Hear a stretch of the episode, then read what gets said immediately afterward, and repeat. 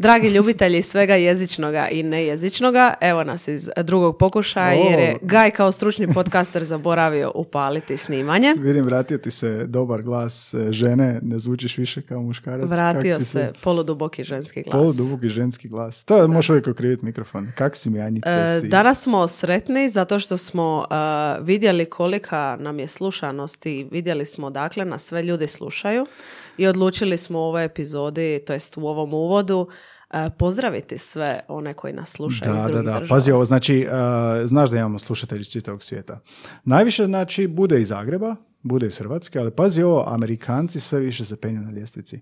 I uzmem ti statistiku na SoundCloudu, sad svaki portal, naš Spotify, uh, Google, Apple, svi imaju svoju statistiku, ali ovo je na SoundCloudu gdje izvorno izlaze epizode, pa kaže u zadnjih sedam dana, mislim da je u zadnjih sedam dana, da, Zagreb broj jedan, uh, New York, forget about it, broj dva, Helsinki nam je treći, onda mm Ashburn, Virginia, uh, mislim da je Virginia, uh, treći uh, na redu, onda opet Kalifornija, mm-hmm. to je zadnjih 7 dana. Znači, Mountain View, da pogodim. Mountain View, Mountain View, California nam je već uh, dugo godina, dugo godina, dugo epizoda slušaju, ali ovoga nikako da se jave. Da, i to je bila statistika za zadnjih 7 dana, pazi od 30 zadnjih dana. Zagreb, Mountain View drugi, mm-hmm. New York treći, Helsinki dalje stoji visoko, Granada Espanjol. mm Granada nam je tu na petom mjestu i Split. Jel znaš za Split? Nemam Jesu to neki tvoji koji si im rekla morate slušati? Pa moguće, moguće da jesu. Da. Svakako ih svih pozdravljamo i ako se želite uh, priključiti našoj uh, ekipi slušatelja, možete se pretplatiti na ovim kanalima koje ga je spomenuo, SoundCloud, Apple, Google, Spotify, Deezer i tako dalje, gdje god možete slušati podcaste. Zato što nam epizode izlaze svake sedmice, svakog svake tjedna, sedmice. svakog ponedjeljka. Ne, ono, fantastično je i ovo um, što smo skupili za opremu, evo čuli ste prošle epizode i čujete sad ovaj zvuk, ne mogu, ne mogu se biti dovoljno oduševljeni ovim zvukom. To je ta nova oprema koju ste nam vi omogućili vašim donacijama i uh, zahvaljujući toj tim donacijama kupili smo mikrofone i sad snimamo nadalje s tim mikrofonima. I uspjeli smo skužiti kako funkcioniraju, kako se spajaju, kako Anju smanjiti dok ja mene pojačat. I ovoga, imamo miksetu koja to balansira. Znaš, ti kad si mhm. preglasna, on te automatski stiša ovaj mikseta. Da, sve zahvaljujući vama. Sve zahvaljujući vama, da. I ovoga, to kad smo objavili, uh, objavila sam zahvalu svim donatorima i rekli smo sad skupljamo za SoundCloud, za članarinu. Znaš, nije podcast besplatan jer ga moraš uploadat njega na neki servis i to je 100 eura godišnji čovječ. mm Znači, ono, samo da bi opstao, da bi mogao objaviti podcaste, tako da skupljamo za to. I čim sam to objavio, ovo zahvalu, odmah su stigle par donacija. Dakle, niko nema slušatelje kao mi, nitko. mm Znaš, imaju ljudi slušatelje. Tako. Ali mi imamo slušatelje. Naše, zahvaljujemo na toj vašoj podršci. Eto, ako vam se sviđa što i dalje radimo, na buymeacoffee.com kost crta bsiv je link za donacije. imate ga u opisu svake epizode.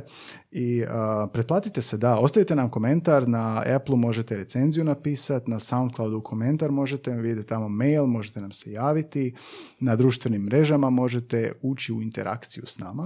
Tako je. Jer tamo šta se može na storijima? Uh, guys, prije svake epizode na story objavi nekakav uh, kviz i onda vi pogađate uh, koja je današnja tema, odnosno koji je današnji gost. Uh, I većinom su precizni u pogađanju. Tako je. Dakle, na Instagramu smo, Facebooku, Twitteru uglavnom umreženi smo. Da, danas imamo gosta i možda ste došli zbog gosta i to je super jer svaki drugi tjedan nastojimo organizirati gostovanje, ali dajte isto tako i priliku ako ne budi vam po zapovjed našim samostalnim epizodama gdje se Anja i ja klebarimo na koje kakve jezične teme, pa su tako smo o interpunkciji govorili, govorili smo o hrvatskom i srpskom jeziku, slogani, sjećaš se slogana? mm Naša najdrža epizoda. Kako ne? Bronhi uh, za odvode i domesto za grlo. I tako imamo dosta tih tema koje nam daju onako slobodu jezično analizirati i um, s jedne strane gosti, s jedne strane naše samostalne epizode. No dobro, ajde, nećemo sad više duljiti, to jest ja neću duljiti, idemo Anja da mi kažeš na brzinu ko nam je današnji gost. E, da, dakle kao što si rekao, mi jezik e, komentiramo i istražujemo na razne načine, ali današnji gost će nam pomoći da zavirimo još dublje u, u dublje sfere jezika. Što se bavi podmor, podmorskim jezikom? Blizu. Dakle, današnji gost Ivan Vulić bavi se vrlo specifičnom primjenom jezika i to u području informatike, umjetne inteligencije i lingvistike. Znači ono što sam ja vidio kad, kad si ga, ti, ti si našla našeg mm gosta, danas i ovoga, kad sam vidio čime se bavi nisam ne razumio ništa mhm. i onda sam malo išao istraživati i sad nakon dva dana istraživanja nakon sva dva dana istraživanja mogu reći da su prošla dva dana. dobro, da, on je završio FAIR, dakle računarac, čovjek, uh-huh. suma cum laude, pisao doktorat o jezičnoj inteligenciji, obradi prirodnog jezika. Ne mora vam biti ništa jasno u ovom uvodu, bit će vam jasnije kad on to sve objasni i trenutno radi na Poly AI. ako znate šta je ono voice assistance, kao uh šta je to glasovni pomoćnik? Govorni asistent. Govorni asistent, da. Aplikacijama ono i chat botovi, znači kad pošalješ uh neku poruku pa oni chatovi automatski odgovaraju, dakle nisu ljudi nego umjetna inteligencija više manje. Pa idemo čuti Ivana Vulića. Bliski susreti jezične vrste.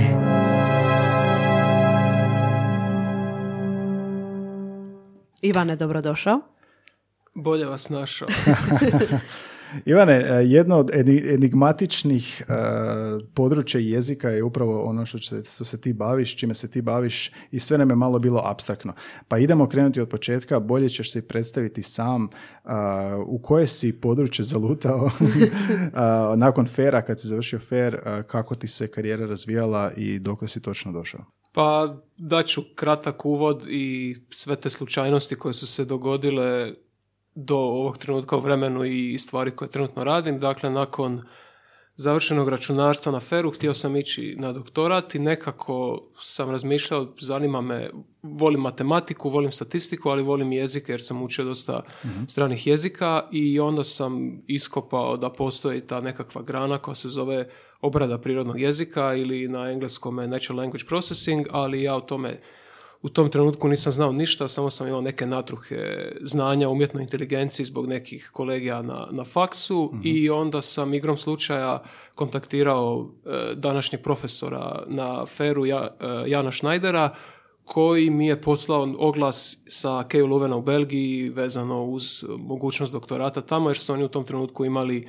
bilateralni projekt skupa e, gdje su radili jednu tražilicu za hrvatsko pravosuđe koja se bazira na tim principima e, statističke obrade teksta i, mhm. i tako sam igrom slučaja htio sam ići na doktorat vezano uz tu struku o kojoj nisam znao ništa, završio u Belgiji gdje sam krenuo čitati o, obradi prirodnog jezika doslovno od prve stranice udžbenika mhm. e, I to je bio uh, sveučilište KU Leuven u, u Belgiji nakon završenog doktorata koji tamo inicijalno traje traje oko četiri godine plus pridok koji sam trebao odraditi zbog toga što tad nismo bili u Europskoj uniji jer je to bilo davno.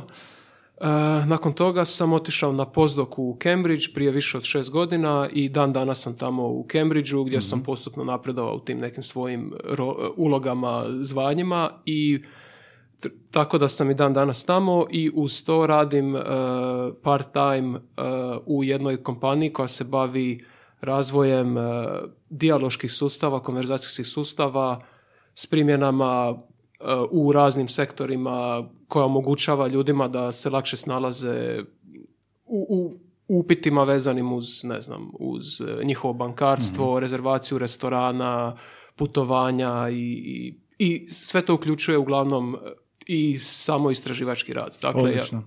E, ovo kako je sumirao za sad mi je sve jasno. Da. e, rekao si obrada prirodnog jezika na engleskom NLP, ali NLP smo čuli već u ovom podcastu da je neurolingvističko programiranje, znači to nije to, jel? Da, to nije to, ali se vrlo često miješaju te dvije kratice, mhm. iako sve manje, jer zapravo koliko ja vidim e, NLP ovaj koji ja radim postaje sve više mainstream i sve više kompanija koje žele bilo kakvu sofisticiraniju AI tehnologiju, mhm. jer to su sad sve, ne znam kako se kaže na hrvatski, buzzwords, uh, svi, žele, svi žele dio AI kolača u svojih tehnologiji, tako da ljudi zapravo sve više znaju što, što je obrada prirodnog jezika, odnosno engleska kratica je NLP. E, Ivane, a šta je, sorry, Ivane, a šta je, šta je NLP?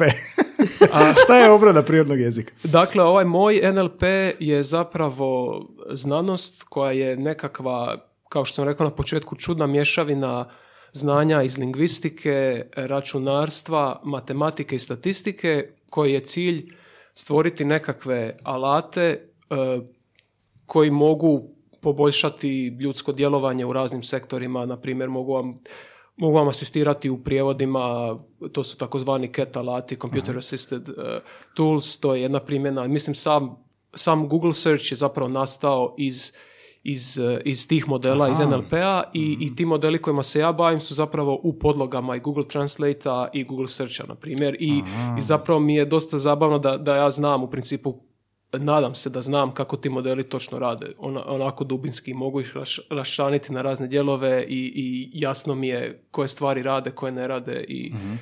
i ako mogu, ako mogu isto spomenuti da postoji izvjesna razlika između NLP-a, obrade prirodnog jezika i onoga što mi zovemo računalna lingvistika, gdje je ideja NLP-a stvarno da se stvaraju neki uh, novi alati koji će pomoći ljudima u u raznim djelovanjima, dok je e, ideja računalne lingvistike, koja je isto vezana uz korpusnu lingvistiku, mhm. da pokušava statističkim, matematičkim alatima objasniti nekakve fenomene i pojave unutar mhm. jezika. Mhm. Odnosno, ako imate, ako imate velike korpuse teksta, vi pokušavate shvaćati nekakve statističke korelacije među, među stvarima koje se pojavljuju u uzorcima koje se pojavljuju u korpusu i, i, i pokušavate e, pomoći lingvistici. mm Tako da one zapravo dijele nekakve te metode kojima se koriste, ali su im sami ciljevi malo drugačiji. mm Gdje NLP je možda više aplikativna znanost. Mhm. A kako taj NLP možemo onda primijeniti u, možemo reći, stvarnom životu? Koje su to industrije koje si spomenuo, koji su sektori koji bi imali benefita od takve, takve obrade? I možda neki konkretni primjer, recimo na nečemu što si radio u pogledu toga. Pa, pa ovo što radim trenutno u kompaniji, to je stvarno izrada tih uh, dijaloških ili konverzacijskih sustava kojima je cilj da se poboljša usluga takozvanog customer supporta, mm ne znam kako se to kaže na hrvatski. Korisnička podrška. Da, korisnička mhm. podrška, gdje se puno tih dijelova pokušava automatizirati, jer ne znam ako ste ikad vidjeli kako funkcionira taj centar podrške i koliko je to užasan posao za ljude, mm jer, jer od odnosa sa ljudima koji zove do tih problema koji se stalno ponavljaju uvijek isti i zapravo smo shvatili da se puno tih nekakvih uh, konverzacijskih uh, mi to zovemo tokova ili tijekova flova se može automatizirati na taj mhm. način se ne znam gro posla 80 90 posto posla može obavljati zapravo sustav umjesto čovjeka, tako da se ljudi koji su i dalje puno kompleksni sustavi mm i u korisničkoj podršci uštede vrijeme i mogu se fokusirati na stvarno na probleme gdje e, stroj ne može pomoći. Čekaj da pitam recimo, bilo bi, bilo to bilo ovo, znači na Facebooku stranicu od podcasta postoji inbox gdje ljudi mogu poslati poruke.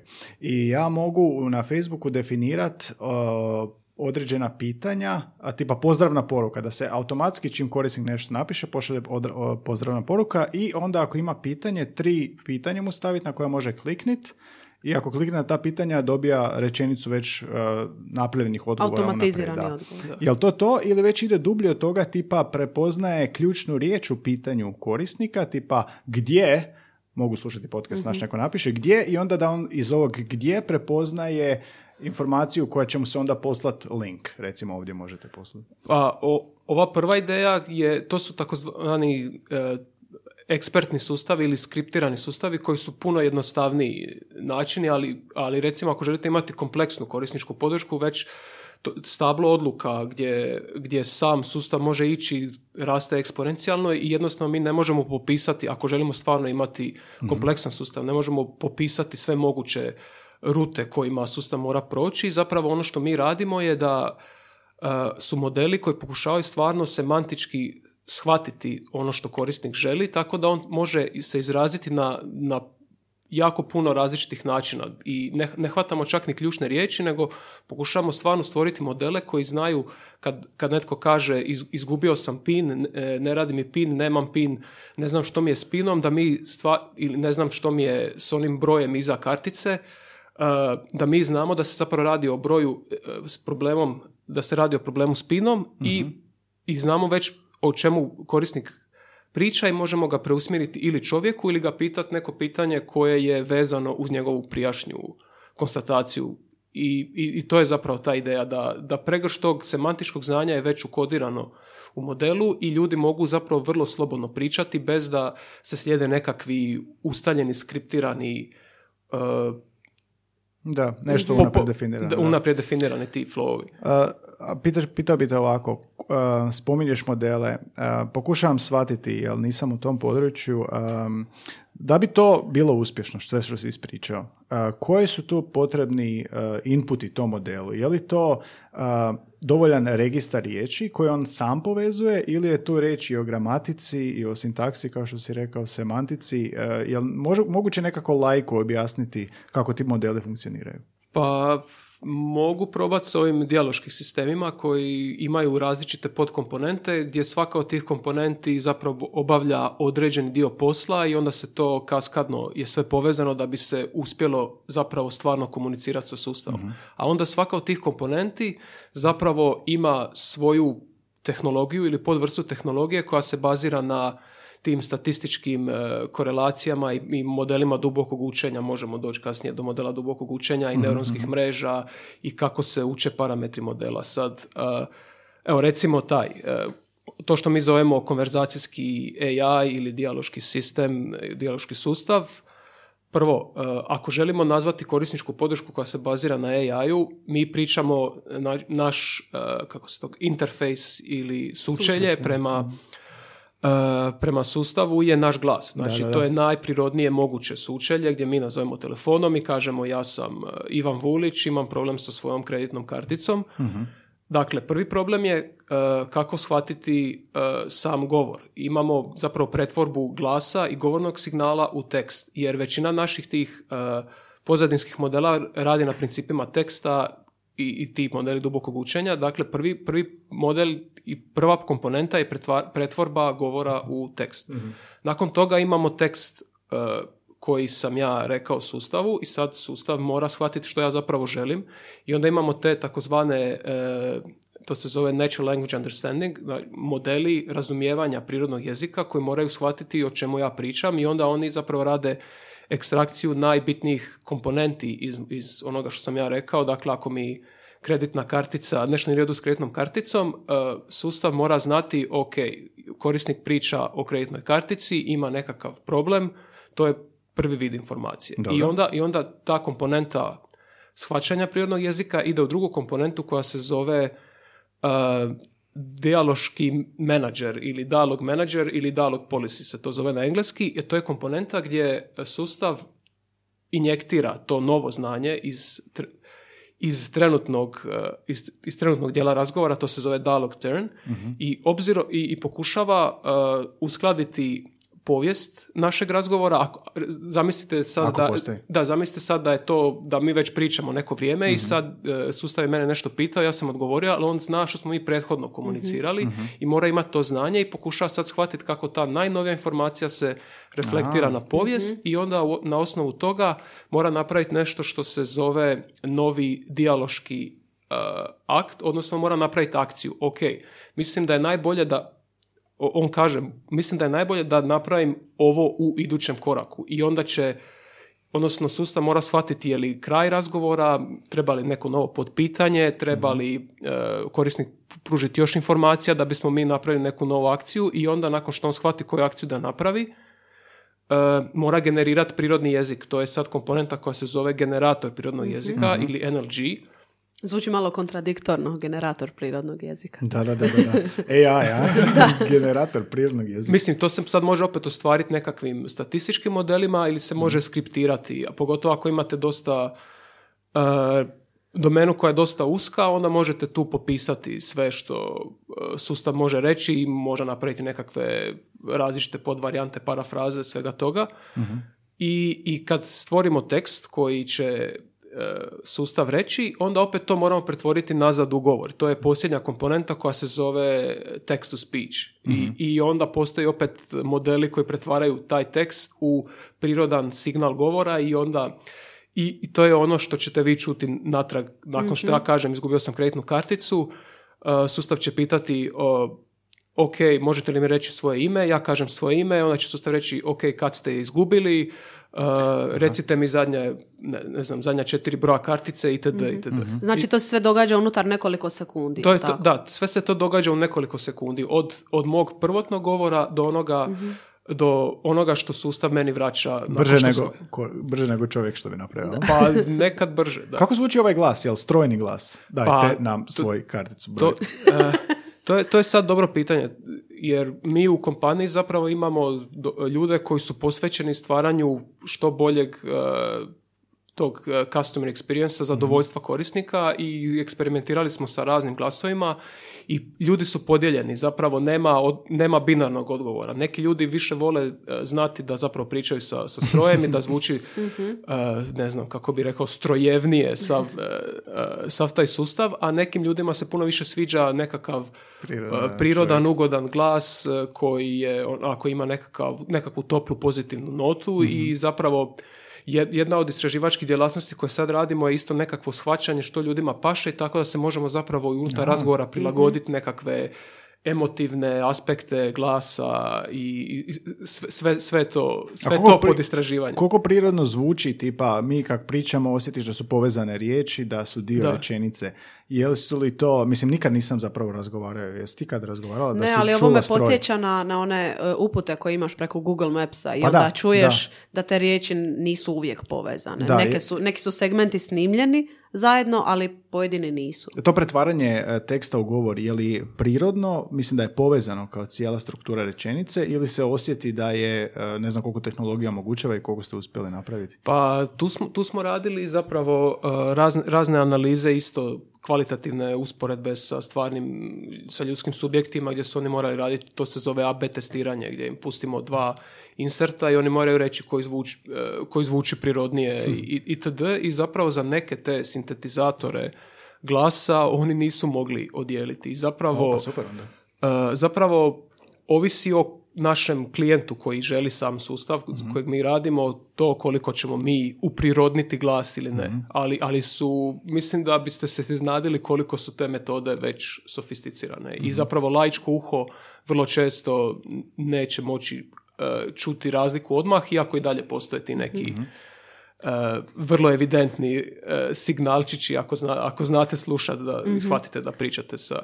Recimo jedna anegdota je da naš sustav koji smo mi razvili Polje Jaju koji zapravo radi rezervaciju restorana automatski tako da mhm. vi možete nazvati restoran u 3 ujutro 24 sata dnevno i ako ima mjesta možete bukirati u to i to vrijeme za toliko sati, toliko osoba svoje mjesto u restoranu i to, to stvarno funkcionira i zapravo mhm. trenutno je plasirano na nekoliko stotina mjesta restorana u UK-u mhm. i u Americi isto.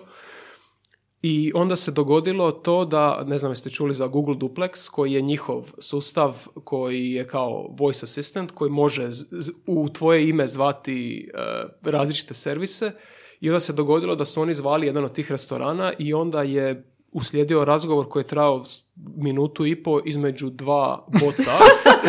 pitati, Google Assistant i ovaj, a? Da, ovaj je htio rezervirati mjesto u restoranu i ovaj mu je odgovarao na pitanje, onda su njih njih dvoje ili ne znam jesu bili muški i ženski glas dvoje ili dvojica su pričali međusobno sat i po vremena i onda su jedan drugome poklopili. I, to I dogovorili, pobi, dogovorili su pobiti cijelu ljudsku rasu. Ne, ili je Google Duplex otišao, odveo djevojku na večer.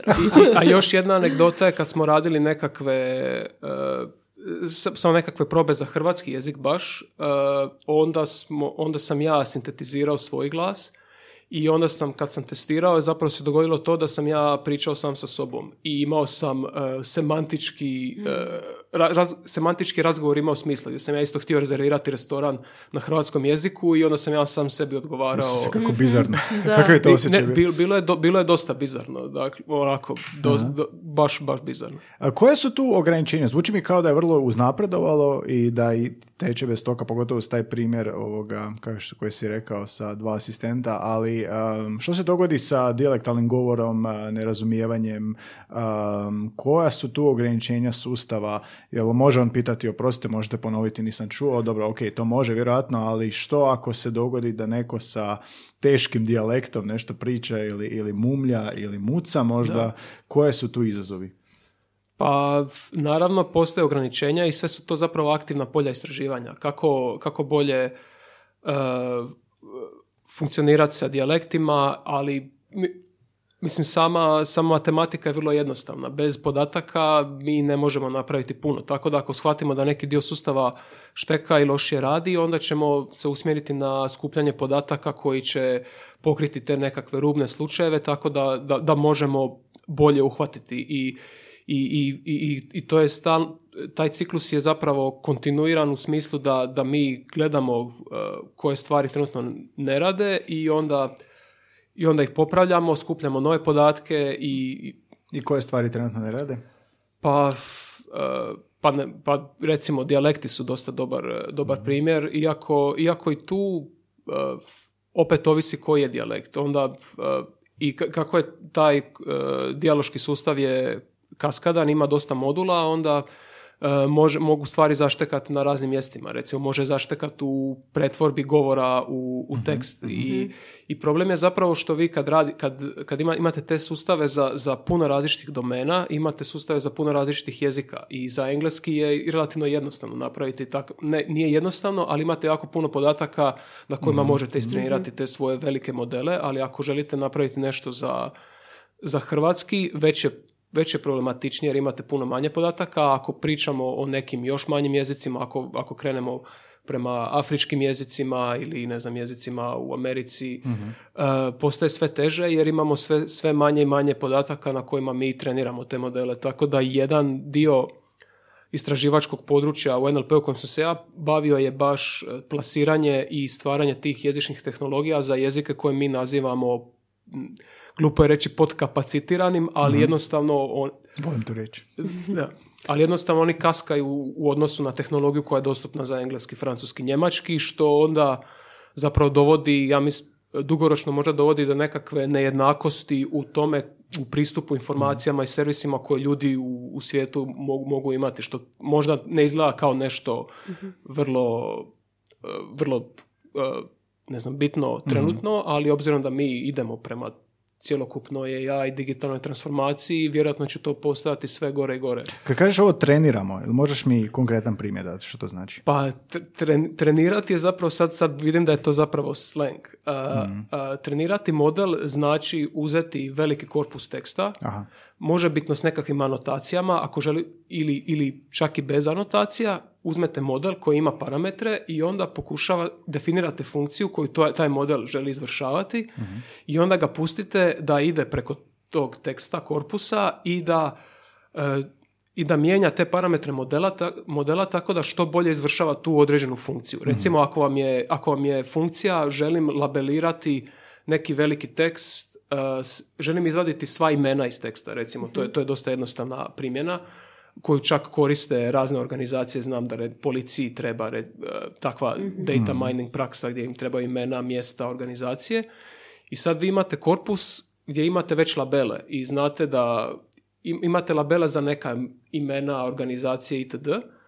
I, i onda je cilj tog modela da, da on što bolje hvata e, imena u tom, u tom dijelu teksta koji se naziva korpus za trening i, i on mijenja te svoje parametre tako da što bolje hvata sva ta imena u tekstu i onda jednom kad istrenirate model, on može to izvršavati na tekstovima koje nije prije vidio. I sad mhm. ja mu dam neku rečenicu bez anotacija u kojoj je spomenuto neko ime ili ime ulice ili ime organizacije i taj model će, zato što je e, učio e, na trening korpusu, mhm. će uspjeti uh, shvatiti gdje je to ime. A čekaj, znači, uh, taj korpus ne mora imati sva postojeća imena da bi on mogao prepoznati novo ime. Pa to je, to je upravo poanta strojnog učenja je zapravo mogućnost generalizacije. A kako on može uh, ime koje nikad nije vidio prepoznati da je ime? Pa zato što, uh, zato što funkcionira na principu strojno obradivih značajki, to se zove features, gdje, gdje mi zapravo svaku uh, komponentu informacije predstavljamo na točno određen način. Recimo mhm. jedna, jedna vrlo uh, jednostavna značajka koja funkcionira u hrvatskom jeziku je ako vidite veliko slovo, mhm, već je mhm, veća vjerojatnost da će to biti ime. To neće funkcionirati u njemačkom, iz, znamo iz kojih razloga, ali to je samo jedna od značajki. Sad, principi dubokog učenja su zapravo da prije su ljudi pisali te značajke ručno, doslovno kao uh, ako onda pravila, ili pravila, da, ako je veliko slovo, uh, onda to, ili, ili bi imali, ne znam, uh, nekakav vektor značajki, odnosno zamislite sad da je, ne znam, desetodimenzionalni vektor, gdje imate nule i jedinice i jedinica je ako je veliko slovo, nula ako nije, Uh, jedinica je ako je prethodna riječ imala veliko slovo nulu, ako nije itd. itd. I to je, to je sad predstavljanje svake te jezične jedinice. I sad ovi modeli neuronske mreže i modeli dubokog učenja idu korak dalje i oni jednostavno ne trebaju ništa od nas osim da im definiramo koju funkciju da izvršavaju i oni to sve implicitno uh, hvataju tim svojim parametrima Strahovito malo. Da. A, struktura rečenice isto onda vjerojatno igra pa, Tipak je subjekt općenito prvi u rečenici, u nekom jeziku, većini jezika, subjekt, predikat, objekt, hoće i to biti isto jedan od... Pa, e, sad ovisi koji, koji zadatak želimo izvršavati. Recimo, mhm. jedan od e, nišnih zadataka unutar NLP-a je isto sintaksna analiza teksta i onda mi možemo, onda mu mi damo labele, ovo je subjekt, ovo je, ovo modificira subjekt, ovo je glagol, predikat, mm itd i onda on može zapravo parsirati, pa, mislim da se kaže parsat, e, uh rečenicu koju nikad prije nije vidio. A ovi modeli dubokog učenja, zapravo što je isto malo je ovako isto e, strašno da oni na, ako vide dovoljno teksta oni će implicitno naučiti tu strukturu i spremiti u svoje parametre tako da mi zapravo možemo e, to su ljudi radili to se zove probing mi možemo uh, restrukturirati neka sintaksna stabla iz njihovih parametara. I, I, to je ideja. Tako da njima zapravo ne treba više eksplicitna informacija ovo je subjekt, ovo je predikat, ovo je mhm. glagol. Ja sam vidio milijune, milijune rečenica u engleskom jeziku i ja sam to spremio u svoje parametre. Sad pričam, u, ja sam model I, i, i, jednostavno ću ih samo uh, dekodirat ću ih iz tih parametara i, i to je to i, i, i ako sam vidio rečenice sa sličnim strukturama, imamo nekakav poskup parametara gdje sam to spremio i mogu upotrijebiti taj poskup parametara da riješim rečenicu koju prije nisam vidio. I mhm. sve, sve je implicitno ispremljeno u te velike skupove parametara. Da, a koja vrsta teksta ili, ili koja industrija s čime e, AI ima najviše problema, najviše izazova? Pa konkretno, ako pričamo o NLP-u i to jezičnoj obradi, mislim da neki od e, najljudskih e, značajki poput humora, alegorijskog jezika, metafora, to, to su isto sve aktivni problemi gdje, gdje se sustavi ne mogu nositi sa, mhm. s, s, ljudima. I, I naravno, ako opet, ako se vratimo na dijaloške sustave, nekad ljudi žele vrlo kompleksne stvari od korisničke podrške i ako mi nismo do kraja definirali što, što naš sustav može podržavati ili ne može, znamo da ne može podržavati takve stvari i jednostavno ne, ne možemo mhm. ništa jer, jer, jer sustav to nikad nije vidio. Jer i, i ta umjetna inteligencija tu nema zapravo nikakve, nikakve inteligencije. To je, to je samo ogroman skup podataka, uh spremljen u parametre koji se onda mogu uh, mijenjati u ovisnosti o tome što mi želimo, ali jednostavno ti modeli su pročitali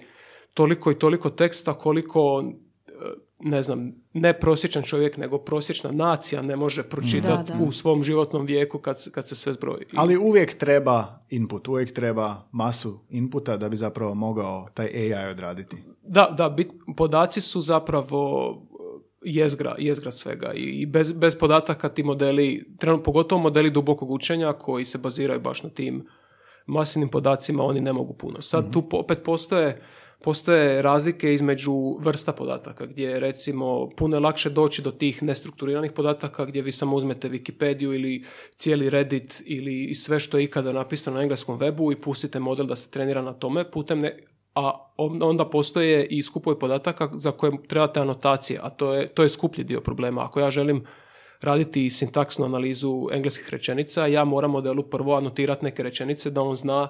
Što to znači kad kažeš anotirati? Pa to znači pridjeljivati uh, nekakve uh, labele uh, koje su vezane uz zadatak koji želimo izvršavati. Recimo, ako želimo ekstrahirati imena iz teksta, onda, onda moramo prvo mi ručno reći ok, Ivan Vulić je ime i prezime, e, e, ne znam, e, ulica Vrbik 11 je ime ulice i, mhm. i, i, netko mora zapravo anotirati te podatke da bi, mhm. da bi sustav znao što da gleda u, u tim podacima. Mm Ok, to mi je jasno, da. Spominješ ovo stalno uh, duboko učenje, deep learning.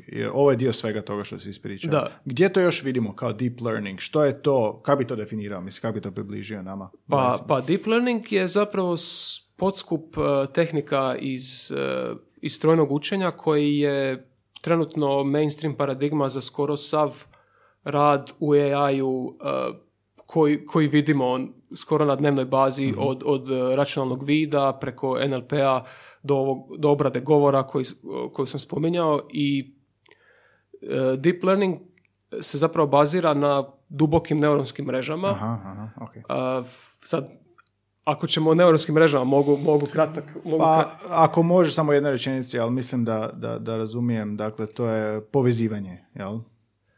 Pa da, neuronske mreže su ti računalni modeli koji se navodno baziraju na principima stvarnih ljudskih neuronskih mm-hmm. mreža, iako to bi se dalo pričati. I poanta dubokog učenja je zapravo da te neuronske mreže imaju jako puno slojeva, odnosno e, imaju mogućnost imati puno tih parametara, što im onda omogućuje da, se, da, da hvataju puno tih sitnih statističkih uzoraka u podacima. Mhm. I, I revolucija deep learninga ili dubokog učenja se zapravo dogodila kad smo mi došli do puno jačih računalnih resursa. Te ideje mm postoje od kraja 80-ih, početka 90-ih, ali su bile nekako u primozgu svih uh, svih istraživača jer jednostavno nisu mogle biti trenirane. Mhm. I kad se dogodila i revolucija u u, u, tehnici kad su ljudi shvatili da ne, e, grafičke kartice se mogu koristiti za, za jako, brze, e, jako brza računanja, onda se dogodila i kontrarevolucija dubokog učenja koje je sad postalo mainstream paradigma mhm. i, i, i, sve stvari e,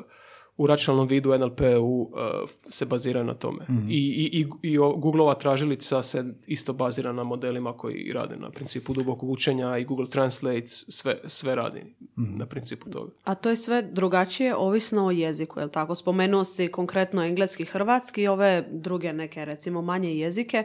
Koji su onda tu uh, problemi ili koje su razlike? Pretpostavljam da su različiti ljudi zaduženi za različite jezike jer imamo sigurno tu neke temeljne postavke koje vrijede za sve jer se ipak radi o strojevima, ali što onda kad se radi o jeziku koji nikad, recimo hrvatski, nikad neće imati dovoljan korpus ili jednako veliki korpus kao engleski po prirodi stvari.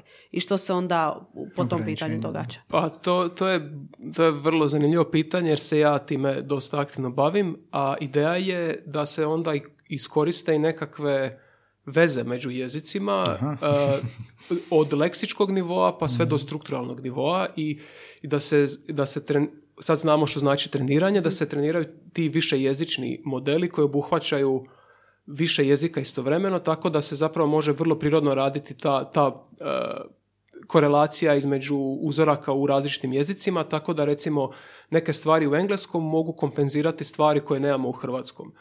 I ono što sam pričao prije o anotacijama i labeliranju podataka, to je vrlo skup postupak jer nam treba za različite zadatke, za različite domene i onda se vrlo često dogodi da, da, se to, da imamo te anotacije za engleski, ali ih nemamo za hrvatski ili za slovački ili za mhm. grčki i onda postoje metode kojima mi pokušamo propagirati te anotacije ili iskoristiti anotacije u engleskom tako da tako da možemo koristiti modeli na hrvatskom. Recikliranje anotacije. Pa čekaj, kako, na čemu, na čemu se temelji preuzimanje iz engleskog prijevodu? Uh, pa i temelji se opet na, na vezama između jezika koje imamo možda u nekim drugim podacima. Na primjer, uh, mi ako želimo napraviti dijaloški sustav za, za bankarstvo ili za rezervaciju restorana, nemamo anotacije za to, ali imamo riječnike između engleskog i hrvatskog, nekog općeg jezika, mhm. ili možemo imati uh, usporene rečenice koje dolaze, ne znam, iz, uh, iz Europskog parlamenta koji zapisuje sve u, i u engleskom i u hrvatskom i onda možemo tražiti te nekakve korelacije među jezicima mhm, na mhm. osnovu nekih drugih podataka koje imamo, tako da bismo mogli propagirati te ekspertne anotacije za konkretan mhm. zadatak. Ili, ili, ili da, samo uzmemo bilo, bilo kakav riječnik koji će nam reći da rain i kiša znači istu stvar i to nam je već ekstra podatak i, i, sad zamislite opet da imamo jako puno takvih uh, podataka, to, to je sve dodatno znanje za, za model. Spominjao si ovo da na početku si rekao rečenicu nešto kao da možeš pogledati translate i onda vidiš, razumiješ modele kako funkcioniraju. Mm. Kašek si koristio, jel da, ovaj za ispravi me, pravopisni onaj. Yes. jel možeš nam nešto ispričati na kojem bazi on funkcionira ili je to ovo sve što smo već rekli? Pa mislim da Hašek funkcionira na dosta manje sofisticiranoj bazi. To, mhm. Mislim da, da je to uglavnom na nekakvim pravilima. mm Mislim, ja ga, ja ga ne koristim osobno, mm tako da nisam, nisam previše. A Google Translate ili nešto tako? A, Od drugih strojnih tih alata? A Google Translate...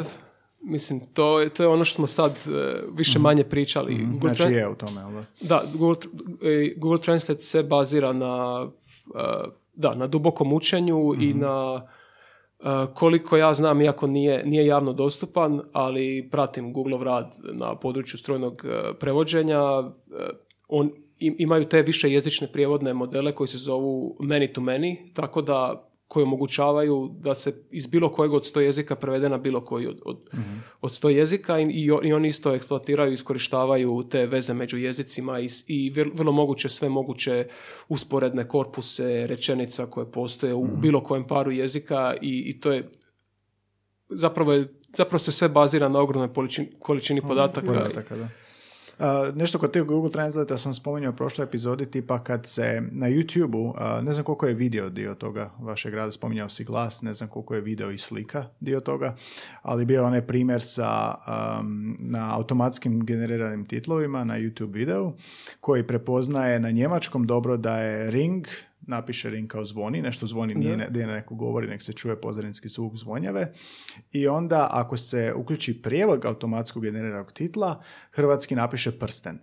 Uh, jesu to ograničenja registra na isti način na koji bi Google Translate ograničavao tipa isto to, samo ima rečenicu pa prepoznaje kontekst ili je ovo zbog nedostatka konteksta, odnosno registra, odnosno jel da, teksta, problem zato što je to video? Pa vjerojatno da, ako prevodi ring kao prsten, to znači da prijevod nije kontekstualiziran. Mhm. Naravno, i, i to je aktivna istraživačka domena mm unutar NLP-a, to se zove više više modalno, više jezično istraživanje. Super je kad ima sve ove definicije, kratica za sve. Ali super, super ovoga, za sad sve pratim, za sad je sve ok. Uh, gdje, da, ideja je, to je jedan od problema. Bez kontekstualizacije mm vjerojatno ćete uzeti kao prijevod najčešći najčešću riječ iz leksika, mhm, mhm. ali ako, ako nekako ukodirate i znanje o videu koji se upravo mhm. događa, ako imate nekakvu regiju unutar slike gdje znate da, da, da, da je prikazan telefon, onda, je, onda vjerojatno možete uvjetovati prijevodni model da isto uzme u obzir i, i signal koji dolazi sa slike i onda, i onda se prijevod mijenja. Naravno, to je opet e, postoji sofisticirani skup mehanizama kako se, kako se model kondicionira na različite te inpute i mm dolazi mi stalno na engleski. Ne, ne, bez, bez, bez, bez, bez e, Mene zanima sad nakon što si sve ovo rekao, e, osobno me zanima kako sad tvoj radni dan izgleda. Ja ja pitati, Na čemu točno radiš, ne znam, danas ovaj tjedan, kako izgleda tvoj, tvoj posao? Pa to je dosta teško pitanje budući da sam ja dosta neorganizirana osoba, tako da mislim dobra strana mog e, radnog dana je što vrlo često ja mogu birati što mi se radi taj dan, osim ako stvarno nema nekakvih rokova gdje moramo nešto završiti. Tad i tad, recimo kad pišemo znanstvene radove, onda je to puni fokus i prioritet je završiti rad, jer nakon što istekne ponoć bilo gdje na zemlji na taj određeni datum nema više mhm. E, ne može se više predati rad, a e, kad radim od kuće onda je to minsko polje sastanaka gdje se čujem sa svojim suradnicima iz jednog i iz drugog posla, u, u, u nekakvim pauzama između sastanaka pišem mailove, koordiniram ljude, puno čitam jer zapravo da bi se ostalo u korak s tehnologijom doslovno na, na, na dnevnoj, na tjednoj bazi se treba ići kroz najnovije radove shvaćati i postoji nekakva najnovija metodološka inovacija koju se može ili primijeniti ili unaprijediti i mhm. radim dosta i sa, sa mlađim ljudima, sa, sa doktorskim studentima i sa inženjerima koji se više baziraju na, na softverske implementacije. nekad kad, mi, kad kad imam vremena i kad mi se to radi, onda čak uzmem i sam nešto malo, malo programiram, čisto da, da, da ne zahrđam na tom polju, jer, mhm. da, jer zapravo za NLP je potreban dosta zanimljiv skup vještina, gdje osim nekakvog, jer ja nisam, ja nisam lingvist, mm moje, kao, moje znanje lingvistike je nužno zlo kako bih shvaćao neke mhm, stvari, mhm, ali uz lingvistiku i shvaćanje matematike nekako treba, ono, treba se i znati programirati i, mhm. i biti u korak s tim tehnologijama kako bi se zapravo te neke hipoteze, znanstvene ideje mogle pretvoriti u eksperimentalne analize. Ovo što te Anja pitala za dan, e, jel možeš mi, tipa ovaj Polija, jel, gdje je tvrtka, uh, konkretno u duhu svega ovo što si ranije govorio i ono deep learningu, uh, dati neki konkretan primjer rada na modelu, tipa što si doslovno napravio da ovoga unapredi sustav, bilo koji, bilo koji takav primjer. Uh, um, pa... Ako se sjećaš. Sad može možda vi, e, malo nisko razinskije je da e, is, uveo sam neku metodu koja, koja promijeni e,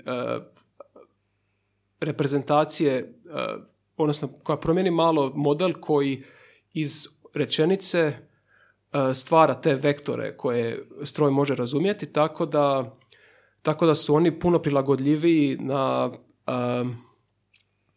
na, nekakve, na nekakve šumove u signalu i mogu funkcionirati ono što smo pričali o, mm o, dijalektima i različitim podvarijantama, tako, tako da, da, da, da, da mogu puno više da mogu puno više rečenica shvaćati. Mhm, da su fleksibilniji mm na, na različite ljudske prirodne mm inpute i, i, i, sve ono što, što ljudi mogu reći sustavu. Pretpostavljam e, da nam kreneš objašnjavati kako, kako si to napravio, ne, neće nitko razumjeti. To, to nećemo pitati. Da, Ali mene zanima koliko ti dobro moraš poznavati određeno područje ili industriju ili sektor u koji se upustiš, znači osim ovog tvog znanja sfera, e, doktorskog studija, dodatnog obrazovanja i samostalnog učenja, koliko ti dobro moraš poznavati recimo bankarski sustav, e, kako to funkcionira, da bi ti uopće mogao davati određene inpute koji će rezultirati nečemu. mm Ja moraš uopće poznavati ili dobiješ? Pa, uh, realno čak, čak i ne. kao ono što ja znam i što ja radim kao dio tima su stvarno te niskorazinske metode i, i nekako imam bolji osjećaj što se može napraviti u odnosu na što se ne može, ali za poznavati stvarnu domenu mi zapravo vrlo često e, dobivamo specifikacije od samih klijenata i mi skupa s, njim, s njima radimo ono što oni žele podržati s tim sustavom i kad nam oni daju specifikacije mi onda mi prođemo kroz to i kažemo ok, ovo je, ovo je vrlo lako za podržati, ovo moramo, ovo nam treba još posla, ovo, ovo nismo sigurni, e, javit ćemo se, ali, ali to opet ne radim ja jer je, jer je to stvarno timski rad, imamo mhm. ljude u drugim sektorima od marketinga do, do produkta koji se bave tim i onda oni naruče, ok, treba nam takav i takav sustav koji će podržavati to i to za tog klijenta. I, mhm. I onda nastupa ova inženjerska ergela od istraživača do implementatora koji, koji će mhm. to stvarno napraviti. Znači ne moraš nužno razumjeti neku riječ, ili što znači taj određeni termin, već ti dobiješ, da. E, gledaš semantiku riječi, gramatiku i ili te neke razine. Ili pitati šta je ovo. Da. da. E, recimo isto za, vezano uz to pitanje i nerazumijevanje riječi, ono što, što sam radio je na primjer nekakva semantičko-sintaksna klasifikacija glagola u raznim jezicima i onda su neki glagoli bili u finskome ili u turskom i mm gdje ne znam e, kvantitativna mjera uspješnosti klasifikacije je bila 93% što je bilo jako dobro, a ja nisam razumio niti jednu riječ u, tom, u toj datoteci koju sam radio ili imamo neke modele gdje je ideja krajnji cilj je napraviti riječnik između bilo koja dva jezika i onda ja dobijem dvije liste riječi u znači prevodim iz baskijskog u gruzijski mhm. direktno i mhm. ništa mi nije jasno opet u tim podacima, ali ali tu i tamo nabasam, ne znam, možda na nekakve riječi koje su vrlo slične zbog uh, sličnog podrijetla i su nekakvi imenski entiteti i onda shvatim, aha, ovo stvarno radi, ali... mm jednostavno samo kvantitativne mjere pokazuju jer usporedimo ono što sam ja dobio u riječniku s onim što je stvara nekakav riječnik koji, koji sam uzeo koji je ručno mm napravljen za taj par jezika i stvarno se vide mm podudarnosti iako ja ne razumijem niti jednu mm riječ. Ono što se govori na početku sa tim glasivnim asistentima, čovjek nazove banku, da priča e, stranim jezikom, bilo kojim drugim, ako ga ima u bazi, odnosno ako ga asistent prepoznaje, on može nastaviti na tom jeziku. E, može, da, ako, ako podržavamo to. Čak mhm. smo imali jedan demo u kompaniji gdje smo pokazali da stvarno to funkcionira, gdje smo e, svaki idući korisnikov, svaku iduću korisniku rečenicu smo izrekli na nekom drugom jeziku i semantički razgovor i dalje funkcionirao. Krenuli smo od engleskog, završili smo na mandarinskom mhm. i ideja je bila isto rezervirati mjesto u restoranu i mhm. ne znam, druga rečenica je bila na španjolskom, treća na njemačkom, četvrta na kraju na mandarinskom i mhm. sve je funkcioniralo, ali naravno u pozadini treba podržavati sve te jezike. Da, i koliko jezika se podržava? Pa sad e, u firmi koliko, mislim, mislim da mi možemo podržavati jedno 15-20, ali mhm. adaptacija na druge jezike je isto moguća, ali je trenutno nemamo aktivno spremno, zato što to ovisi treba li to klijentu ili ne, jer to ipak iziskuje određen, određeno vrijeme. Da ali je li ta adaptacija, adaptacija sve brže i sve lakša s novim jezicima je zbog količine? Uh, par nije povezana s mhm. tim. Trenutno radimo zapravo adaptaciju za svaki jezik e, pojedinačno. Pojedinačno. Da, mhm. na isti način. Na YouTube ima jedan kanal uh, CTRL Control uh, Shift ili alt što god um, fake, copy ili fake, tak nešto se zove, gdje je onaj deep fake. Znači na, na, na, na, imaš Bill Hadera, komičara koji oponaša Tom Cruise. I onda kad krene oponaša Tom Cruise promijeni mu se lice da izgleda kao Tom Cruise, suptilno mm jako i glas. A, hoću reći, jel postoji nekakav način e, jednog dana zloupotrebe ovoga svega tehnologije što si, što si spomenuo, da kroz to stvaranje baze govora se izbija sadržaj koji je, se može u krive svrhe upotrijebiti? Pa tu bih rekao ne jednog dana, nego se to događa upravo sad. Mhm, e. I zapravo e, to je, ovo je sad malo kliše, ali nije, nije tehnologija dobra ili loša, nego se može koristiti na dobar ili loš način i mhm. zapravo zapravo je vrlo problematično i razvija se cijeli jedan podsektor koji se zove etičnost u AI-u koja se bavi s te strane problemima koji, novo nastalim problemima koji nastaju upravo zbog zloupotrebe tehnologije. Mhm. gdje se ovi sintetizatori glasa isto se mogu konfigurirati tako da emuliraju moj ili, ili vaš glas bez ikakvih problema i, i ljudi koji nisu vični gledanju tih deepfake-ova, mm oni će vrlo teško razaznati probleme I, i, zapravo to je već dosta, dosta velik problem. Pa etika znači postoji, ali ne postoji nikakva regulacija, ne postoje nikakve mjere protiv toga, jel tako? Uh, pa mislim da, se, uh, mislim da se stvaraju mjere i nedavno je Europska unija je zapravo donijela jednu vrlo rigoroznu odredbu o ograničavanju korištenja AI-a za određene svrhe, ne znam točno detalje, mhm. ali je zanimljivo za pogled da je to, da se vrlo aktivno razmišlja o tome i mislim da je Europski parlament je izglasao nekakva ograničenja na upotrebu Dolazi to znači, ja? Da. Kontrola je tu. Um, dobro, nešto sam e, čitao kako si nam poslao ovo čim se baviš e, i dalje mi je abstraktno bilo ekstrakcija. Nešto si spomenuo ranije kad si govorio. Ekstrakcija u smislu izvlačenje određenih riječi ono kod imena. Da. E, gdje je to još primjenjivo? Jel to može biti tipa kod novinskih članaka da um, sa strane se izbacuje ključne riječi u tekstu ili one najčešće koje se pojavljuju, tako da ti dobiješ članak od 10 stranica koji možeš sažeti, koji sustav možeš sažeti u nekoliko, možda jednoj rečenici samo. Pa dobro, ja sam koristio ekstrakciju kao dosta generički pojam. Mhm. bilo što koji se veže na bilo što što vadimo, iz samog teksta. A recimo jedan od zadataka u NLP-u je i takozvana ta, to sažimanje ili sumarizacija teksta gdje je ideja stvarno da, da se uzmu najbitnije stavke iz nekog novinskog članka ili iz knjige i mhm. onda se ovisno o konfiguraciji napravi sažetak tog teksta u unutar 5, 10, 15 rečenica, to je sve konfigurabilno. I sad mm postoje različite varijante sumarizacije ili sažimanja. Jedna, jedna varijanta se zove takozvano ekstrakt, ekstraktivno ili ne znam kako se, ekstrakcijsko sažimanje gdje je ideja samo uh, iskoristiti već uh, zadane rečenice unutar većeg teksta i onda uzeti najbitnije rečenice i napraviti a, kraći tekst koji nekako zadržava sa, semantiku. To je jednostavni zadatak, a ima i ta abstraktivna sumarizacija, abstraktivno sažimanje gdje je ideja da model zapravo generira nove rečenice i taj sažetak koji će zadržati semantiku izvornog teksta. To je kao ono piše svojim riječima. Da, da, da, da, da dosta, U svojim riječima? Da, doslovna ideja tog zadatka je upravo to. Opiši kratko svojim riječima. Mhm. Mhm, mhm. I to je. Koje su opasnosti od toga, o, sve što si sad naveo, um, za kako da kažem, ljudsku snagu.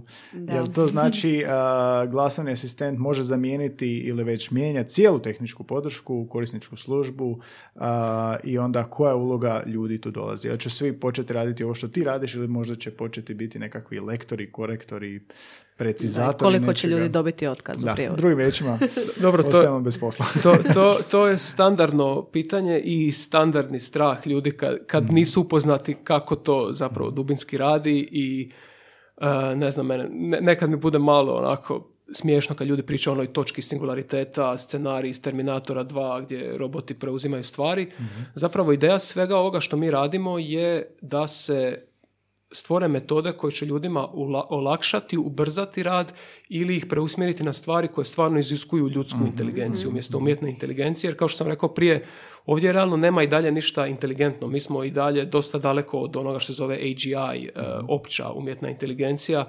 a uh, filozofija jezika i filozofija jaja kaže da a, ako postignemo stvarno razumijevanje ljudskog jezika, onda ćemo već biti u razini dostizanja opće umjetne inteligencije, tako da recimo prijevod, e, prijevodni modeli ili prijevodni alati koje mi radimo su tu samo da ubrzaju, na primjer, na primjer prevoditelje onome što oni rade. E, alati za korisničku podršku su stvarno da, da se ljudi mogu fokusirati na složene slučajeve, da mhm. nemaju repetitivne poslove e, ili, ili, da se, ili da se fokusiraju na, na nekakav drugi aspekt rada koji je možda prikladniji čovjeku, mhm. ali mislim, ne vjerujem da će to uzimati poslove. To će možda samo stvarati drugačije vidove poslova mhm. ili će omogućiti ljudima da se bave nečim drugim zato što stroj može obavljati. Mislim, mhm. isto, isto kao i na neki način kao pokretne trake gdje su bili oni ludistički pokreti koji su razbijali pokretne trake jer ono kao u South Parku they took our jobs.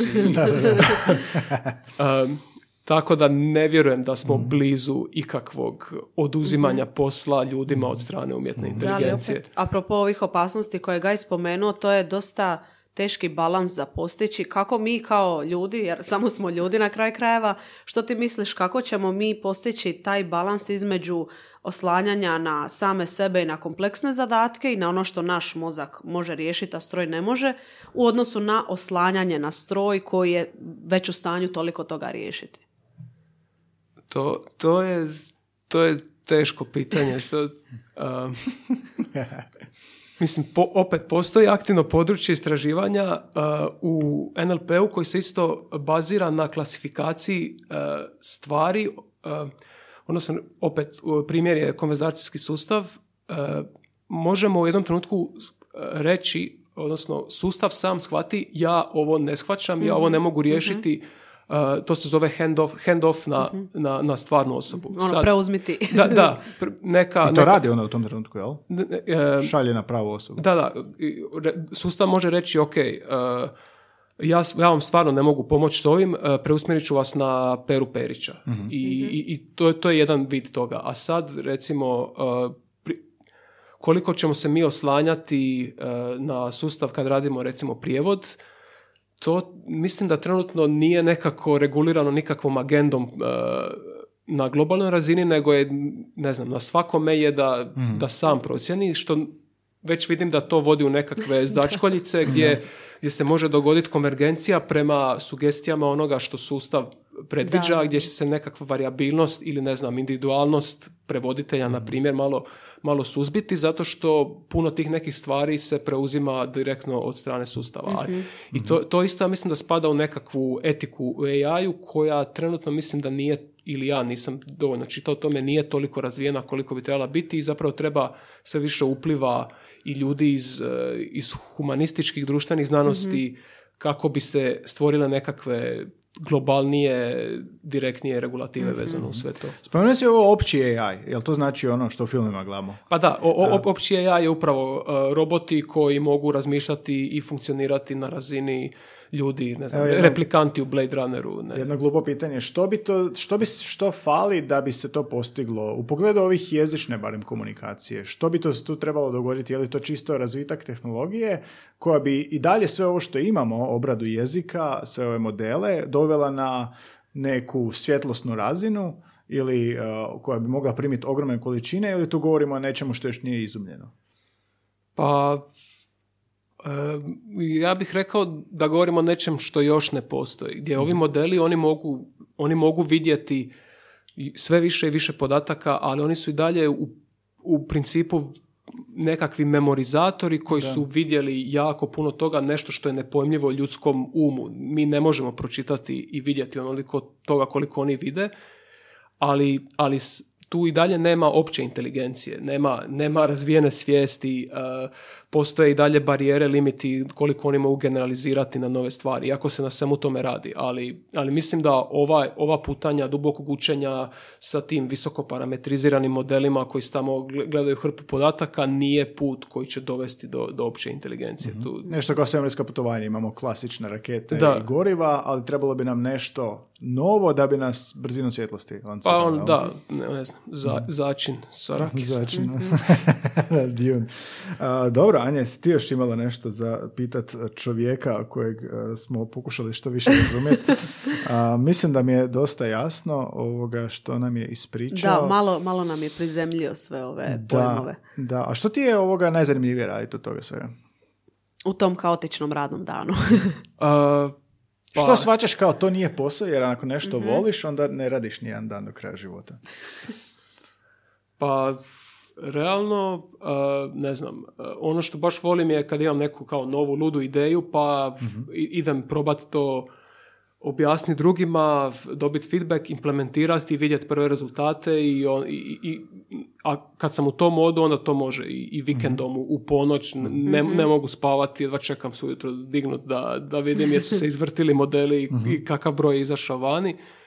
I ali mislim posao sam po sebi stva, kao, je meni stvarno zabavan zato što je multi, multikomponentan i e, recimo istraživački rad i znanstveni rad isto uključuje puno putovanja, puno pričanja s ljudima iz, iz cijelog svijeta i zapravo rad na nekoj struci poput NLP-a na globalnoj razini je, ne znam, osjećaš se kao neki mali neuron u globalnom mhm. mozgu gdje ti radiš jedan aspekt i surađuješ, funkcioniraš sa svim drugim malim neuronima i vi izmjenjujete svoje ideje kroz znanstvene radove koji su svi javno dostupni, tisuće i tisuće mhm. radova na, na, na dnevnoj, tjednoj bazi i kao ti si, ne znam, ja se osjećam kao jedan mali e, dio tog velikog mm zupčanika, a to je samo jedna uh, podomena umjetne inteligencije. Umjetna inteligencija je mhm. samo jedna od podomena znanosti, tako da onako, kao, do, lijepo je znati da,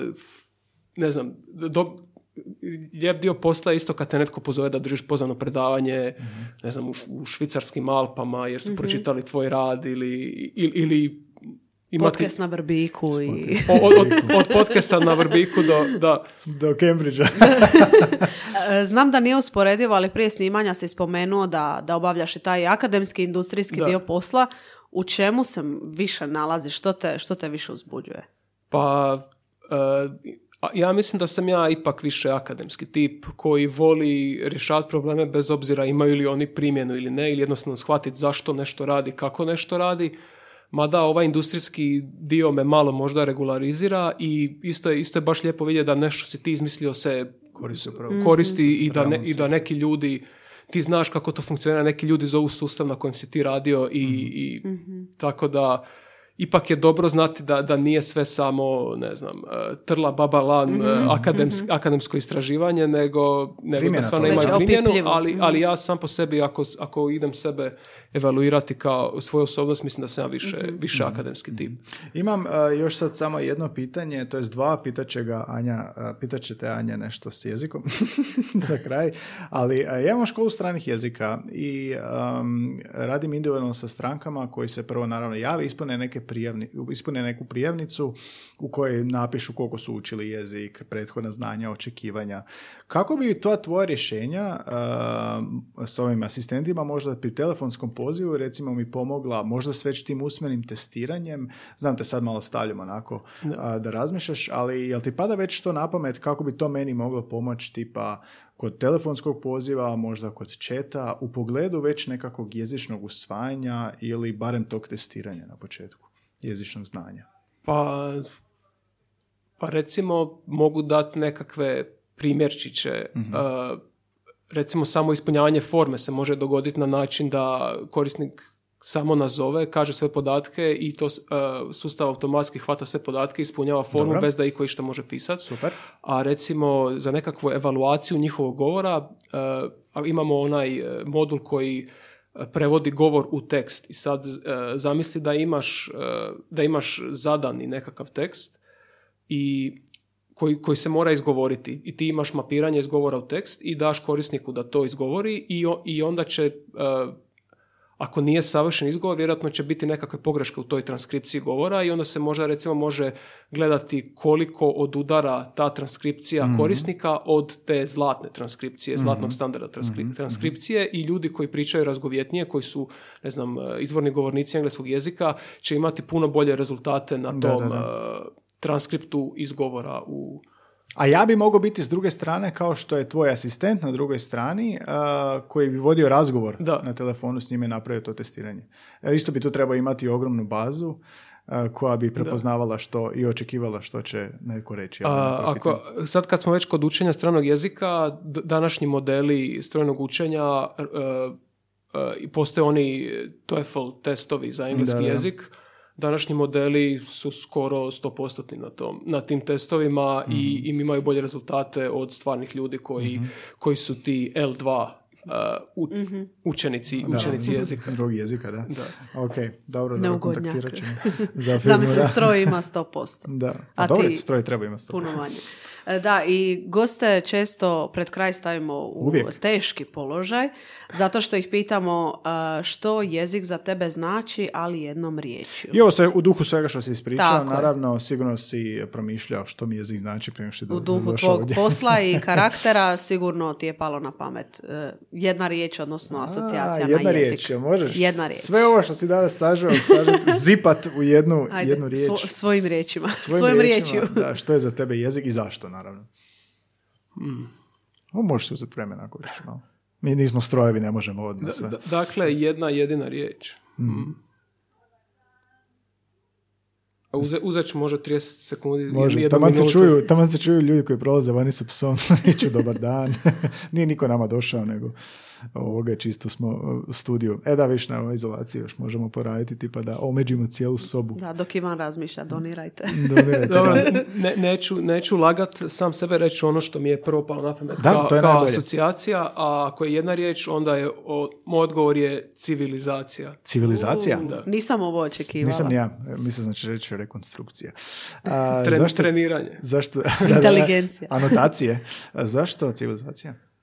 Pa zato što je jezik e, ono vrlo neposredan, bitan, najbitniji vid komunikacije koji nam omogućava da i najabstraktnije ideje zapravo izražavamo i dijelimo znanje, a onda kroz dijeljenje znanja e, među ljudima, među generacijama, kroz knjige, e, nacrte, snimke i sve ostalo se zapravo izgrađuje mhm. kamen po kamen palača, pa onda i civilizacija. Zvuči odlično, odlično. zvuči utješno. Mislim da je ovo prvi put da smo imali civilizaciju. Civilizacija prvi put, da. Da, Ivane, hvala na originalnosti. da. su par puta. Jezik je, um, je bilo, miječe umijeće, sve, život i tako dalje. Život, što, što život sve, dva puta, stoji. Dva puta život, ali civilizacija, vidiš, prvi put. Bravo, da. A, mogu ti reći da sam naučio, Anja, od Ivana dosta toga što ne mogu Također. ni prepričati drugima, jer mm-hmm. sad više ono, neću moći, nemam alata za to. Nije da će nas niko pitati. Neće nas niko pitati. Nadam se da su slušatelji a, a, zadovoljni a, e, informacijama koje su vrlo specifično a, e, usmjerene, jel da? Radi se o stvarima koje baš ono, moraš biti programer da bi prvo razumio što Ivan radi, ali kako nam je Ivan odlično objasnio uz te termine, mislim da onako kako razgovor ide, možeš sve više hvatati, mm razumjeti. Dosta kao vatreno krštenje zapravo ovaj podcast. I ovoga, baš je zanimljiv uvid u nešto što je znači između lingvistike i programiranja, odnosno jedno i drugo neka kombinacija toga. Na kraju sam našao nešto, to jest prije epizode sam našao kao e, citat s jedne stranice koji govori o NLP-u.